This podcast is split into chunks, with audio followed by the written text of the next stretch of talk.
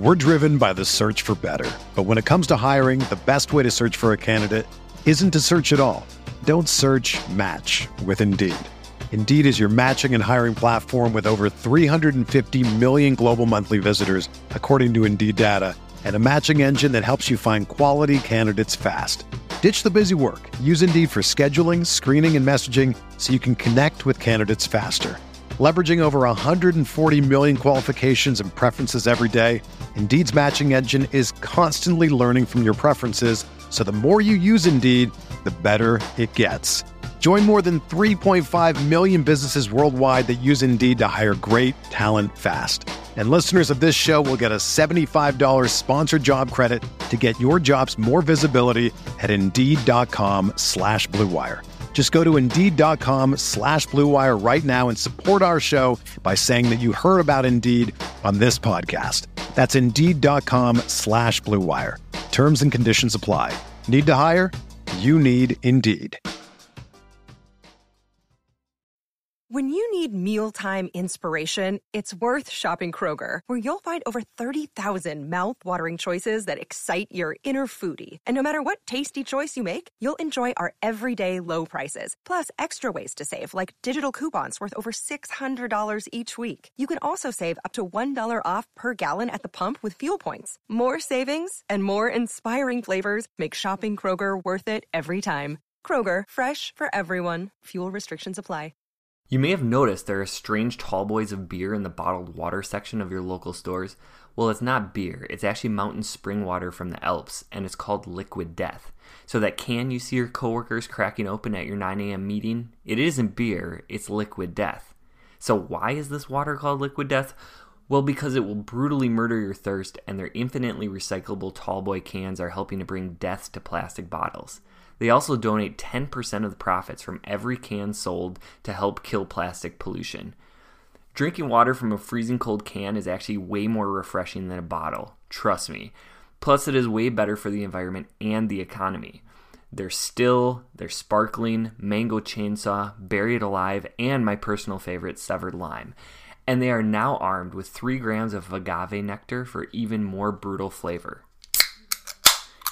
So I'm going to enjoy this can of lime, and you can go get Liquid Death at your local Target, Walmart, or 7-Eleven. Or you can find a Liquid Death retailer near you with their store locator tool at liquiddeath.com slash packaday. That's liquiddeath.com slash packaday.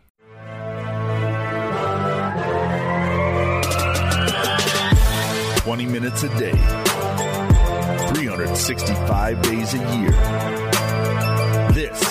Is the Pack a Day Podcast.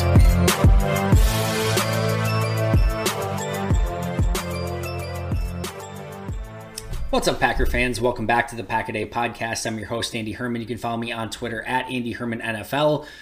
Packers Bills Sunday Night Football. The Packers officially defeat the Buffalo Bills 10 to 3 in the second half.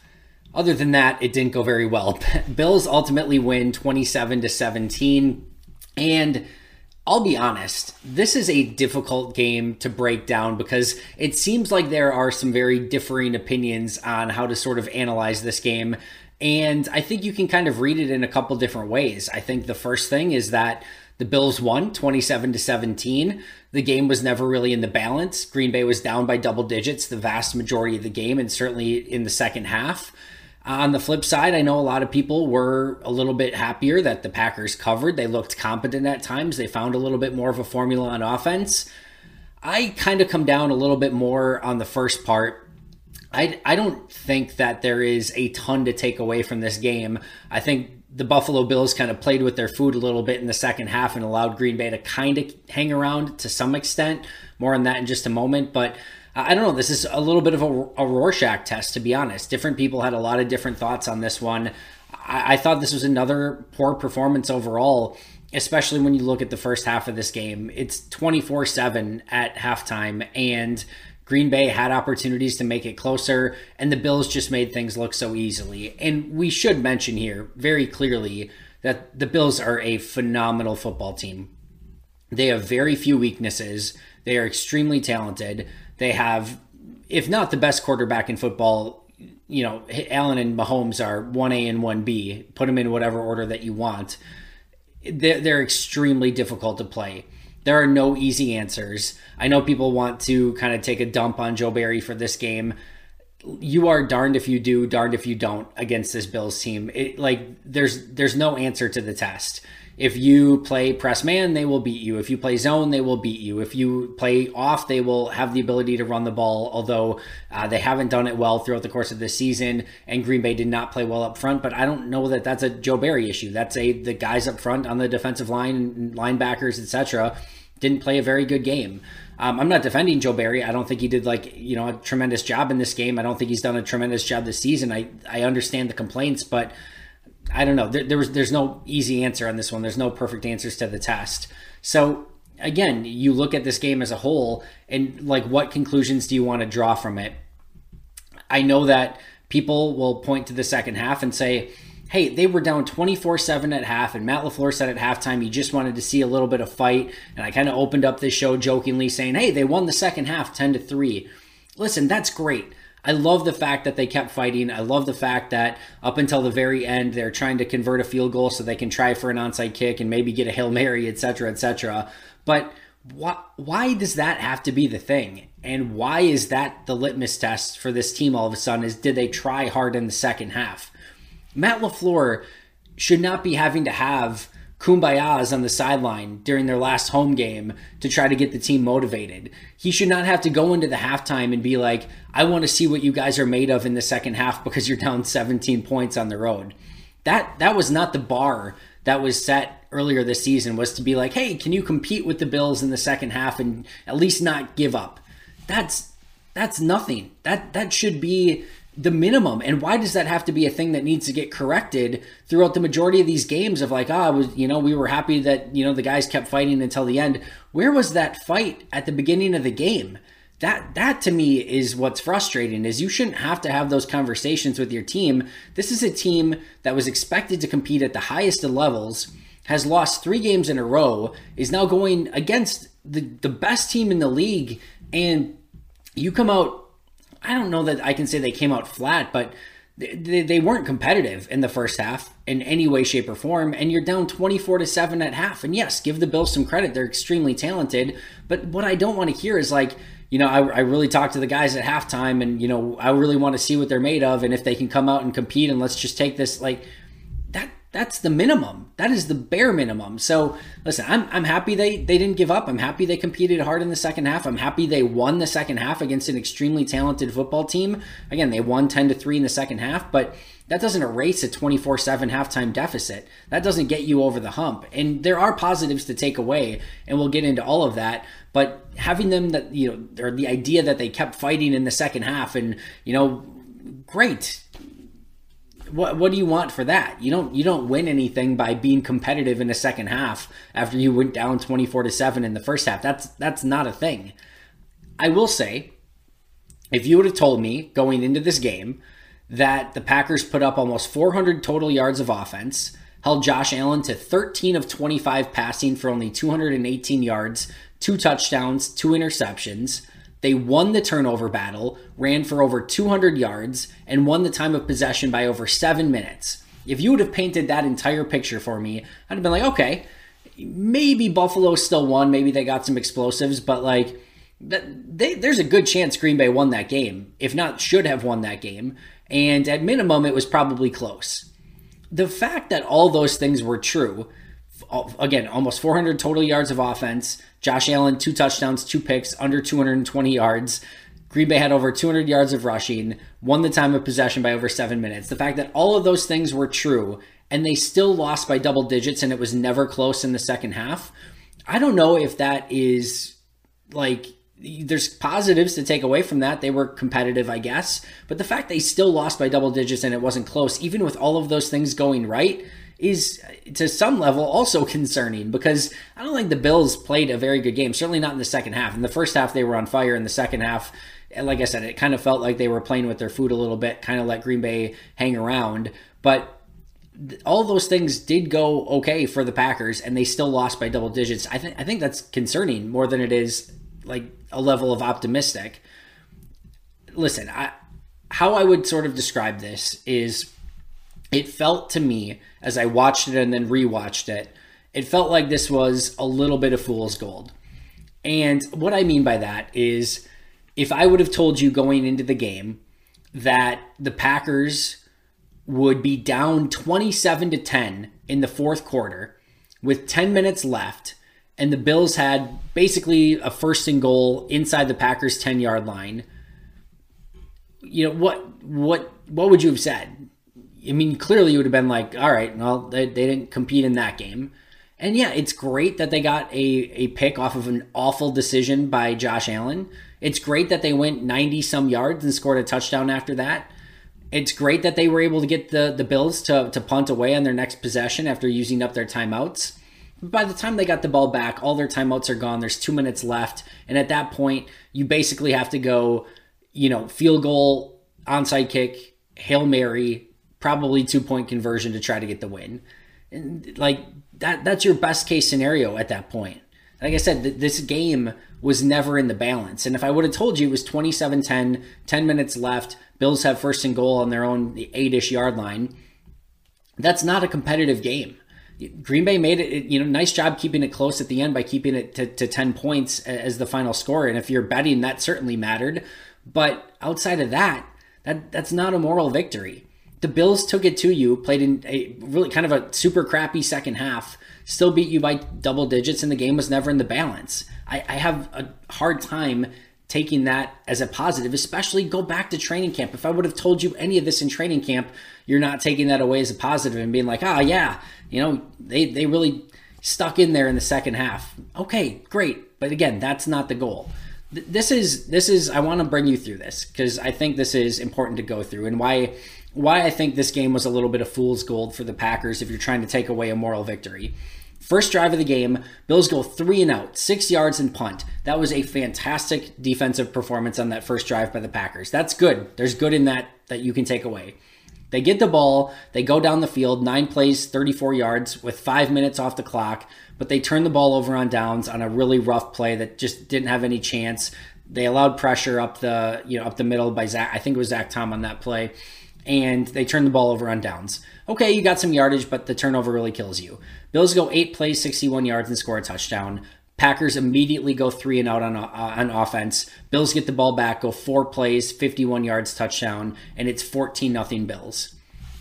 I talked about yesterday, it was very clear that for Green Bay to be in this game, they needed to get off to a fast start. And they did the exact opposite. They go down 14 nothing almost immediately. And we see now the, the Packers would only score 17 points in the entirety of this game. And if you keep things close, maybe that things go a little bit different. Maybe they take some points in different scenarios. But at the end of the day, they only scored 17 points total. So going down 14 nothing, you basically from that point forward needed to play a near perfect game. And they didn't. So the next drive, kudos to the Packers offense. They go 12 plays, 80 yards, eight and a half minutes, go down, score a touchdown.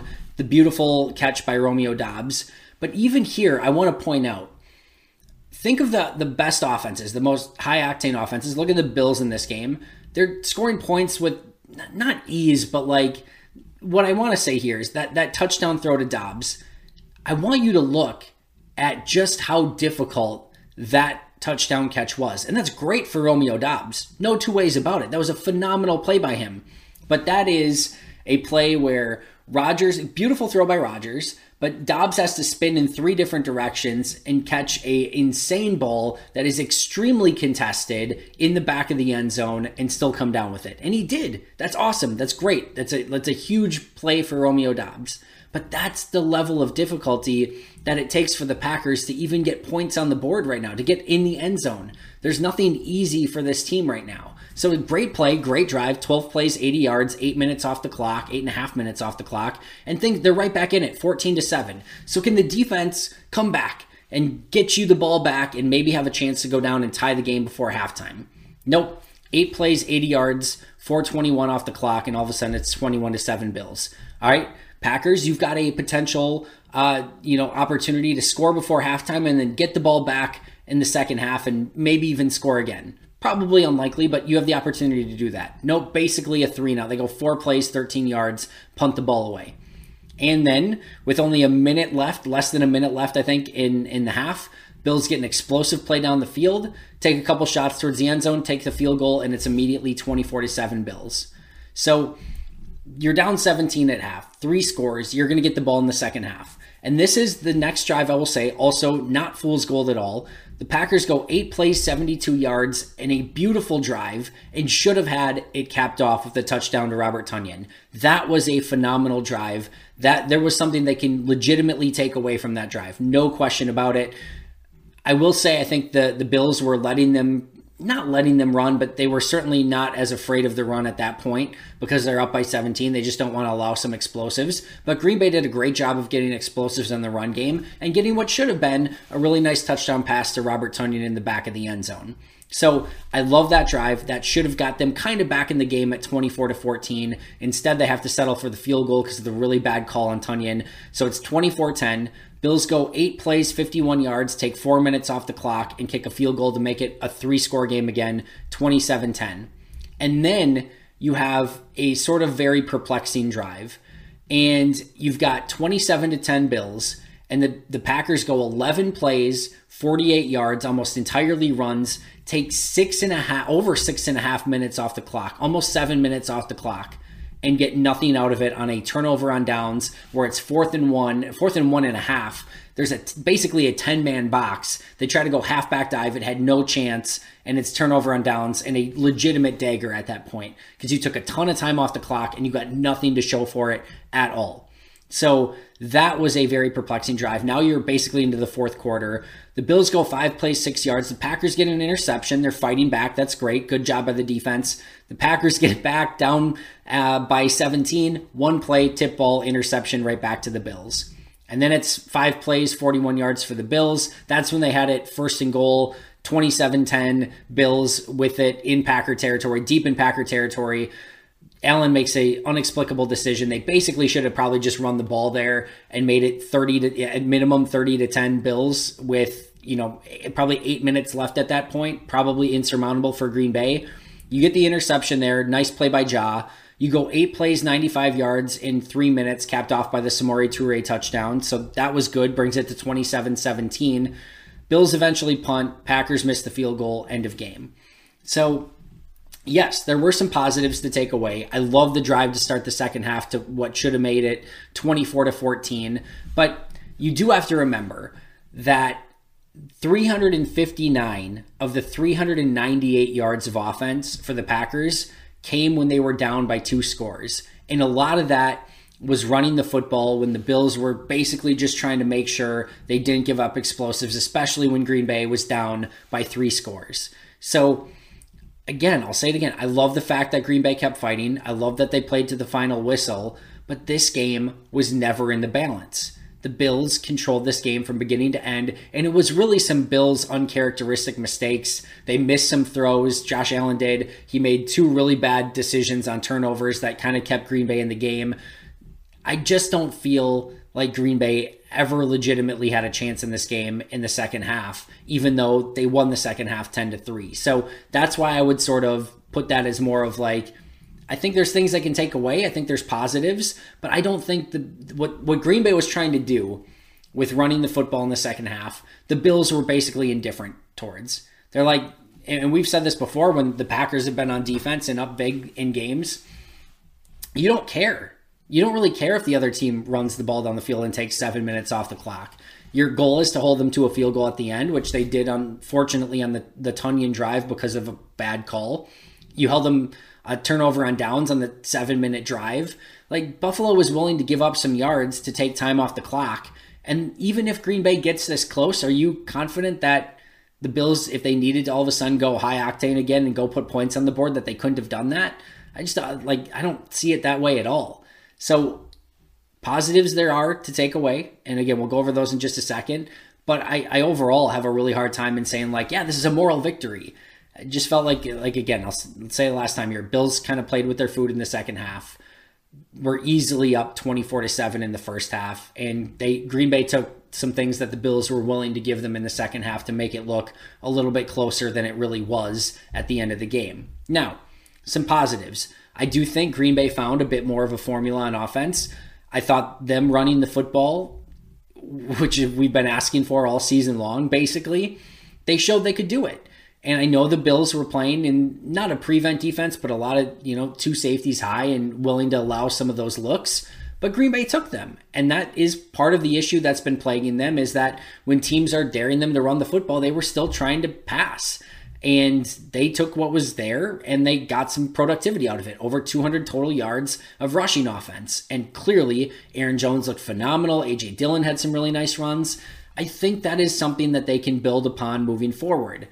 I love the flash plays from the rookies in this game. We talked about the Romeo Doubs touchdown. He had the corner out uh, in the back or in the uh, towards the sideline uh, in the I guess late in the second half, which was beautiful. Samori Toure, the gorgeous touchdown. Kingsley Enagbare had another flash play.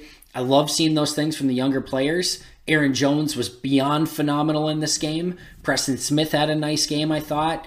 Uh, I thought the offensive line really took a step. We'll talk about uh, you know Zach Tom in just a moment, but there there were clearly some times where Green Bay needed to throw the ball, and I thought they afforded Aaron Rodgers more time than they did a week ago against Washington. So it looked like they took a step this week. Aaron Jones and Dillon combined for 30 carries and 197 yards on the ground. Jaire Alexander had four pass breakups and an interception. Josiah DeGuara showed up all day as a blocking tight end, had one reception for like nine yards, but showed a little bit of run after the catch ability on that play. So, yeah, there were some positives to take away. I'm not trying to lean negative here. I'm not trying to say, like, hey, this is just all fire and brimstone, like, throw it into the trash. The Packers are garbage. I, I don't think that that's the case from this game. I just saw a lot of, like, hey, this is a real true building block for the Packers moving forward. I saw a lot of the same mistakes. I saw times, especially early in the game, when the game was kind of in the balance, where they struggled to block. They were huge problems with tackling again, massive tackling issues. And as I've said sort of all week this week, if you can't block and you can't tackle, if you can't get the fundamentals right, everything else is going to be extremely hard for you. And I saw the same mistakes that have plagued them all season long in this game. They are not correcting themselves. So yeah, again, great that they fought back, but these are things that still need to get cleaned up. I love all of the positives that, we, that I just named. Love the rookies flashing. Love the offensive line stepping up. The running backs were phenomenal. Jaire was great. DeGuara was great. There's some real positives that they can build upon. But we are getting past the point of like, hey, these are some positives we can build upon. You are three and five. And I know the NFC sort of sucks, but you have to start putting some wins together. And losing four in a row is not a great way to do that. So they'll head to Detroit and we'll see what they can do there. Hello, friends. By now you've heard me talk about the new brand of water that looks like tall boys of beer, Liquid Death. This crisp, refreshing mountain spring water from the Alps that comes in still, sparkling, and three unique flavors is by far and away the best brand of water on the market. One of my favorite aspects of Liquid Death is that most water companies use plastic bottles, which is beyond terrible for the environment. Most of the plastic you throw into a recycling bin actually just gets sent to a landfill because it's not profitable to recycle. But aluminum is infinitely recyclable and profitable for recycling facilities, hence why Liquid Death uses aluminum cans. Most importantly, the water tastes great. I can't get enough of the lime sparkling water, and my family has been drinking them nonstop. It's always fun seeing our sons get crazy looks as they are downing tall boys out in public as well. If you haven't tried Liquid Death yet, what are you waiting for? You can get Liquid Death at your local Target, Walmart, or 7 Eleven, or find a Liquid Death retailer near you using their store locator at liquiddeath.com slash packaday. That's liquiddeath.com slash packaday. We're driven by the search for better. But when it comes to hiring, the best way to search for a candidate isn't to search at all. Don't search match with Indeed. Indeed is your matching and hiring platform with over 350 million global monthly visitors, according to Indeed data, and a matching engine that helps you find quality candidates fast. Ditch the busy work. Use Indeed for scheduling, screening, and messaging so you can connect with candidates faster. Leveraging over 140 million qualifications and preferences every day, Indeed's matching engine is constantly learning from your preferences, so the more you use Indeed, the better it gets. Join more than 3.5 million businesses worldwide that use Indeed to hire great talent fast. And listeners of this show will get a $75 sponsored job credit to get your jobs more visibility at Indeed.com slash BlueWire. Just go to Indeed.com slash BlueWire right now and support our show by saying that you heard about Indeed on this podcast. That's Indeed.com slash BlueWire. Terms and conditions apply. Need to hire? You need Indeed. Without the ones like you, who work tirelessly to keep things running, everything would suddenly stop. Hospitals, factories, schools, and power plants, they all depend on you. No matter the weather, emergency, or time of day, you're the ones who get it done. At Grainger, we're here for you with professional grade industrial supplies. Count on real time product availability and fast delivery. Call clickgrainger.com or just stop by. Grainger for the ones who get it done. As far as the, the negatives in this game, I thought Green Bay had a lot of fake tough guy moments in this game. The push on the sideline by Quay Walker on a coach, fake tough guy.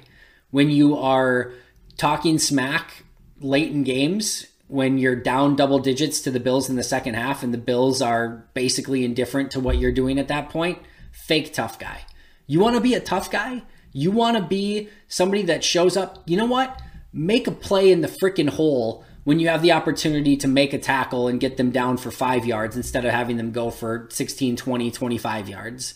That's a tough guy. You want to be a tough guy? Don't throw a, a, chicken wing at Josh Allen in the open field and actually go hit him and wrap up and bring him to the ground. Those are the things that are tough guy stuff, not all the other garbage that you're doing. And just to be crystal clear here, I don't care that the the Packers for the most part are still com- like competing and showing energy late in the game. Like it's tough to turn that switch off. And if you do, you're just going to get run over, right? So the fact that Jaire and some of those guys are still chirping and doing the things that they have to, like they have to basically like keep the switch on in their mind that this is still a competitive game and what they just did was going to help the Packers still find a way to win. So I don't mind like not turning that off. But it's the fake tough guy stuff that bothers me. And I want to see this team go out and actually tackle and block up front and then like you can you can act like a tough guy. Because that to me the, the performance overall through what eight games this season now there's no tough guy stuff there. You can't block and you can't tackle. You want to be a tough guy block and tackle. Then you can pretend to be a tough guy. Because right now that's all it is is pretending to be a tough guy. Um the other things in this game uh, Darnell Savage, brutal. I thought he was a beyond terrible tackler in this game. And this is sort of some of the same things that we've seen out of Darnell Savage this season and his career. And it's not getting better. I, to me, it's it's Rudy Ford time. And I'm not one that's generally like bench this guy, get him out of there. I, I really would have loved Darnell Savage to succeed. Rudy Ford's played great in limited snaps. And you know what? Maybe it doesn't work out. And, and trust me, there are limitations with an Adrian Amos, Rudy Ford uh, secondary or safety group. Like there's there's going to be some limitations there. But you know what Rudy Ford does? He plays the game at a million miles per hour and he's going to try to hit people and come up and he's not afraid of anything. Same thing to an extent with Eric Stokes and Keisean Nixon, where Stokes got benched in a part of this game and they brought Nixon in and then they brought Stokes back. And listen, I like there's going to be issues with Nixon on the field. He can't cover as well. But guess what? You know what he's going to do? He's going to fly around the field. He's going to try to tackle people and he's going to try to make sure that he's getting people to the ground. He's not going to throw chicken wings at people or just avoid run defense like Eric Stokes does. I, I would probably still go Stokes, but maybe I go with Nixon more on base downs and maybe I go with Stokes more on obvious passing downs. I don't know, but this is a soft defense that doesn't want to tackle in the secondary. Adrian Amos is backing up towards the end zone on the play to I, what was it? You know, I don't even know. Like the the play, the end around to the receiver, and you know they get in the end zone on that play. Amos is like backing up until like again he's basically in the end zone. Like you got to go attack him, or he's going to score a touchdown. So that's been an issue. Jack Coco, low snaps all game, and it's been an issue all season. High snaps, low snaps. Like we the issues all last year of long snapper and the the entire process not being good that's not cleaned up. Think of I, I, think this stuff can get glossed over at the end of a game where you're you know it didn't really matter if mason crosby made the field goal or not green bay was going to lose that game it, it didn't really matter. Imagine that the packers had played that game against the bills insanely hard all game long and that was a play that would have tied the game. Imagine it was 27 to 24 at that point. Mason Crosby, 55 yarder to tie the game at the end and send the game into overtime. Jack Coco basically grounds the ball, sets the entire process off, and Crosby hits it wide left. And it's going to look awful on Crosby, but that's on Coco. And you are still, after a year last year where you couldn't get anything right from a long snapping standpoint, you're sitting here a year later and you're still having the same issues. And that has been a big issue for Green Bay is these same issues are rearing their ugly head over and over and over. The long snapping issues, the special teams issues, tackling issues, blocking issues. It's fundamental stuff, and they just can't get it right. So, yeah, you know, it may not have seemed like much at the end of the game, but put yourself in the shoes of if that kick actually mattered. If it was down three, game on the line, you would have been pissed off, and rightfully so. And it gets swept under the rug because the kick ultimately didn't matter. But we saw low snaps from Coco all game long. The Packers' defensive interior, for all the things that the Bills are amazing at, the running the football is not one of them.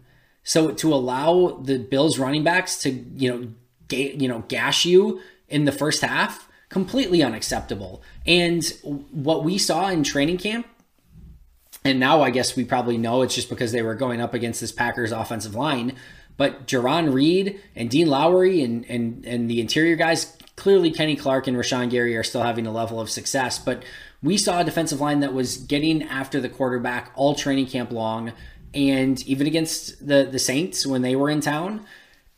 And that hasn't showed up at all in the regular season. They hadn't they haven't stopped a run successfully, and they haven't gotten out after the quarterback anywhere near enough. So that has been a major issue. And Zach Tom, who I thought performed admirably a couple weeks ago, you just tell, and this is one of the issues I've been talking about when when Zach Tom got to camp. He looks like a tight end he like who's bigger, Marcedes Lewis or Zach Tom? Like Marcedes Lewis by far and away looks like the bigger player. And you can list Zach Tom at 305 pounds. He looks closer to like two like high 270s, low 280s. And he's probably a little bit bigger than that, but it's not by much. And yeah, I think that he has the ability to survive a little bit at tackle against maybe some some edge rushers. But man, you get powerful guys against him, or you get some of these big defensive linemen, they're just going to power him right back into the quarterback. And that's what we saw. He's just not a guard at this point, and he needs a, a season in the weight room. And listen, they don't have another great option, right? Even if Jake Hanson was healthy, that's not a great option. We know Royce Newman's not a great option. Elgton Jenkins is out. So it's imperfect. I get that. But that that was an issue in this game. And and uh, as much as I like Zach Tom moving forward, and I think if he can put some functional strength on, he can have a lot of success in this league. It's probably not at guard, and he probably needs to stick at tackle, and he might just be like a rotational swing tackle through the course of his career. So we'll see. But that was an issue in this one as well. Injuries also an issue. Uh, Christian Watson goes out with a concussion. Uh, had to look like a neck injury at first. We'll see if it's just a concussion. De'Vondre Campbell leaves with a knee injury, doesn't return, and then Preston Smith and Sammy Watkins also had some injuries towards the end of the game as well. So Green Bay does not get out of this game with a clean bill of health either. And I'll just say this one more time. I in no way, shape, or form am trying to be negative coming off this game. And I it, it, I know it sounds like that. Um, just full transparency. I get it. I know it doesn't sound great. Um, what I've gone over in this episode so far. I love some of the individual positives. I love that they found a little bit more of a formula running the football. I, I do like some of those things, but as as a fan, and and you guys know me, probably know me well enough to know I have to separate church and state sometimes. I am a fan of the Green Bay Packers. I've got Packer stuff behind me. I've got Packer stuff all over my room. I'm a true fan of the Green Bay Packers. I grew up, you know, uh, what, 10 miles from Lambeau Field. And, you know, I've had season tickets since I've been seven years old. And I, I clearly love the team as much as anyone in the world, if not more. I dedicated my life to this. I created a 365 day a year podcast for this. I love this stuff. I love this team and I am still a fan. But when I come on here and I talk to you, or when I'm in the press box, or when I'm asking Matt LaFleur questions, or uh, when I'm on the sidelines as a credential media member, any of that stuff, I, I take my fan hat off. I, as much as I possibly can, I become an analyst or whatever you want to call me, and I try to break down the game and tell you guys what I see as realistically as possible try to take off the fan glasses. I try to take off the rose tinted glasses when, you know, I, all of it. I just try to bring you my honest opinion as much as I can. Sometimes it's going to sound positive. Sometimes, sometimes it's going to sound negative, but my goal as much as I can is to be realistic. And as I look at this team right now, through eight games, after losing, you know what, four games in a row now, I don't see a team that is correcting their mistakes. I don't see a team that's real, you know, ready to compete at the highest level, and I don't see a team that really has, you know, a, even a great shot to make the playoffs. The division probably already out of reach. I think Minnesota probably runs away with that. And you are fighting tooth and nail in a really bad NFC for one of those last wildcard spots. And I really want to see them get that. I really want to see them have that opportunity. I really every year, every single year, there is the team that gets hot at the right time, sort of out of nowhere, and all of their struggles at the beginning or middle of the season don't even matter because they gel at the right time and they get things right at the right time and all of a sudden it just there's a spark. It happens. We all thought going into this season that this team was talented enough. I think it's fair to question if that was actually true at this point but i do think they are far more talented than the results have been so far in this season and the hope is that they find a way to figure those things out. And there were some signs in this game of things that they can do moving forward against lesser opponents, like hopefully a Detroit Lions coming up this week, that will hopefully work. And I think that's fair. And as a fan, I have hope for that as well. But I also see a team that struggles with the fundamentals and has a lot of questions to answer through eight games in the season. And it's really difficult to say, I think they can find answers to all of the issues that are plaguing them and find a way to win a bunch of games, get in the playoffs, get hot, probably go three games on the road in the NFC, and then beat a Chiefs or Bills in the Super Bowl. I think that's probably fair to say that that seems fairly unrealistic at this point. It doesn't mean don't be positive. It doesn't mean don't cheer them on. It doesn't mean don't look for the positives where you can find them because that stuff's important and this should be you know be fun. This should be a uh, you know watching sports, watching your team, all of that should be fun. So if you out of this game took a lot of positives and see things that you think that they can take moving forward and really turn this into a winning season, that's great. I don't want to take that from you. I I wish I had that as well, sincerely. Um, but as I watch this team. It, I see some of the things that that plagued the Packers in some of the final McCarthy years, and it, you know it's just not a great brand of football. The last thing I'll say here, I think the thing that tells you all you need to know is that really it's sort of that seven minute drive down 17 end of the third quarter where they go they take seven minutes off the clock and 11 plays and go four and out at the end uh, or turnover on downs at the end. This is a team that at that point is down 17 points late third quarter, and they did not have the faith in their offense that they could go and spread out the field and get chunk plays through the th- through the passing game. They basically like you could tell that Rodgers and LaFleur felt just handcuffed. Like they couldn't they couldn't run an offense that they knew they needed to run to get back in the game. They just had to keep running the football and hope for the best and hope they were going to get some explosives out of it. And I, I think that in a way that that tells you what you need to know. This is just an offense that doesn't have the full capabilities of going up and down the field and scoring points at will. This is another really low scoring affair against a Bills team where you knew they were going to have to put up points. And it's just going to be really, really difficult to overcome. And to be to be truthful, this team just needs a bye week really bad, and they're still a ways away from getting that bye week. And they've got, you know, they get the the Lions next week uh, and their third consecutive road game. And the Lions, you know, are going to fight everyone. It doesn't matter who they're playing; they're probably going to be in it at the end. And then you got Cowboys, Titans, Eagles in three consecutive games. So this is going to be really, really difficult coming up. And I'm, I'm hoping for the best. I'm remaining, uh, you know, optimistic through the remainder of the season to see how they can turn this around. I'm excited to see how what players step up and who turns it around and, and who really tries to get this team going.